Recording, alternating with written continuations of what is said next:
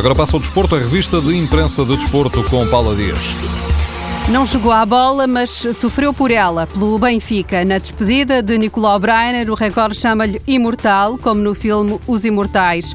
O homem de tantos ofícios que morreu ontem era adepto do Benfica e, ao lado de Luís Felipe Vieira, inaugurou a casa do clube em Serpa, a terra onde nasceu e onde passava muito tempo, porque só no Alentejo se sentia bem, nos outros sítios era um transplantado.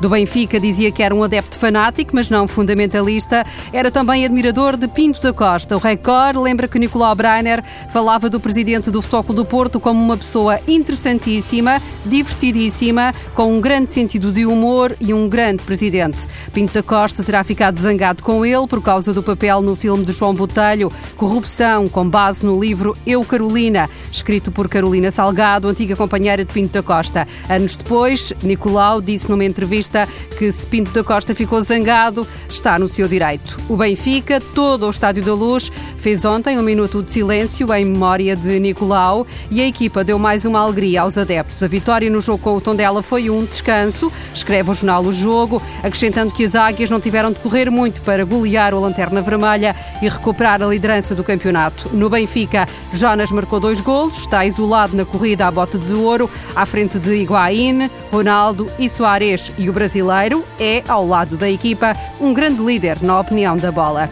No Futebol do Porto, o jogo anuncia que os colombianos apontam Preciado ao Dragão e o presidente do Deportivo Cali confirma negociações com o clube português. Harold Preciado tem 21 anos, é avançado e um talento emergente na Colômbia. Ainda no Porto, durante uma Assembleia Geral que chegou a aquecer pela falta de resultados, de títulos, Pinto da Costa anunciou aos sócios um novo contrato assinado com a Unicer no valor de vários milhões de euros.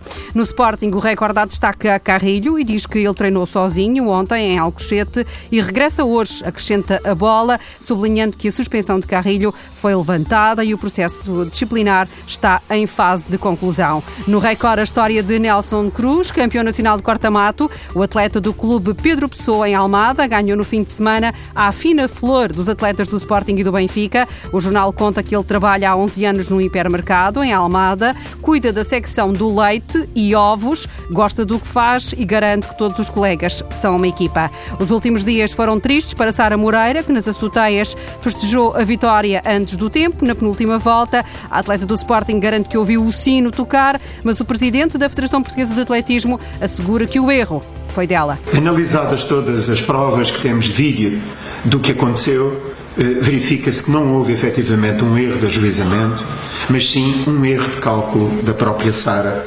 calculou erradamente as voltas eh, que lhe faltavam ainda percorrer. Jorge Vieira está solidário com a tristeza da atleta e convencido que Sara Moreira vai conseguir ultrapassar este momento. Paulo Dias com a revista de imprensa de Desporto.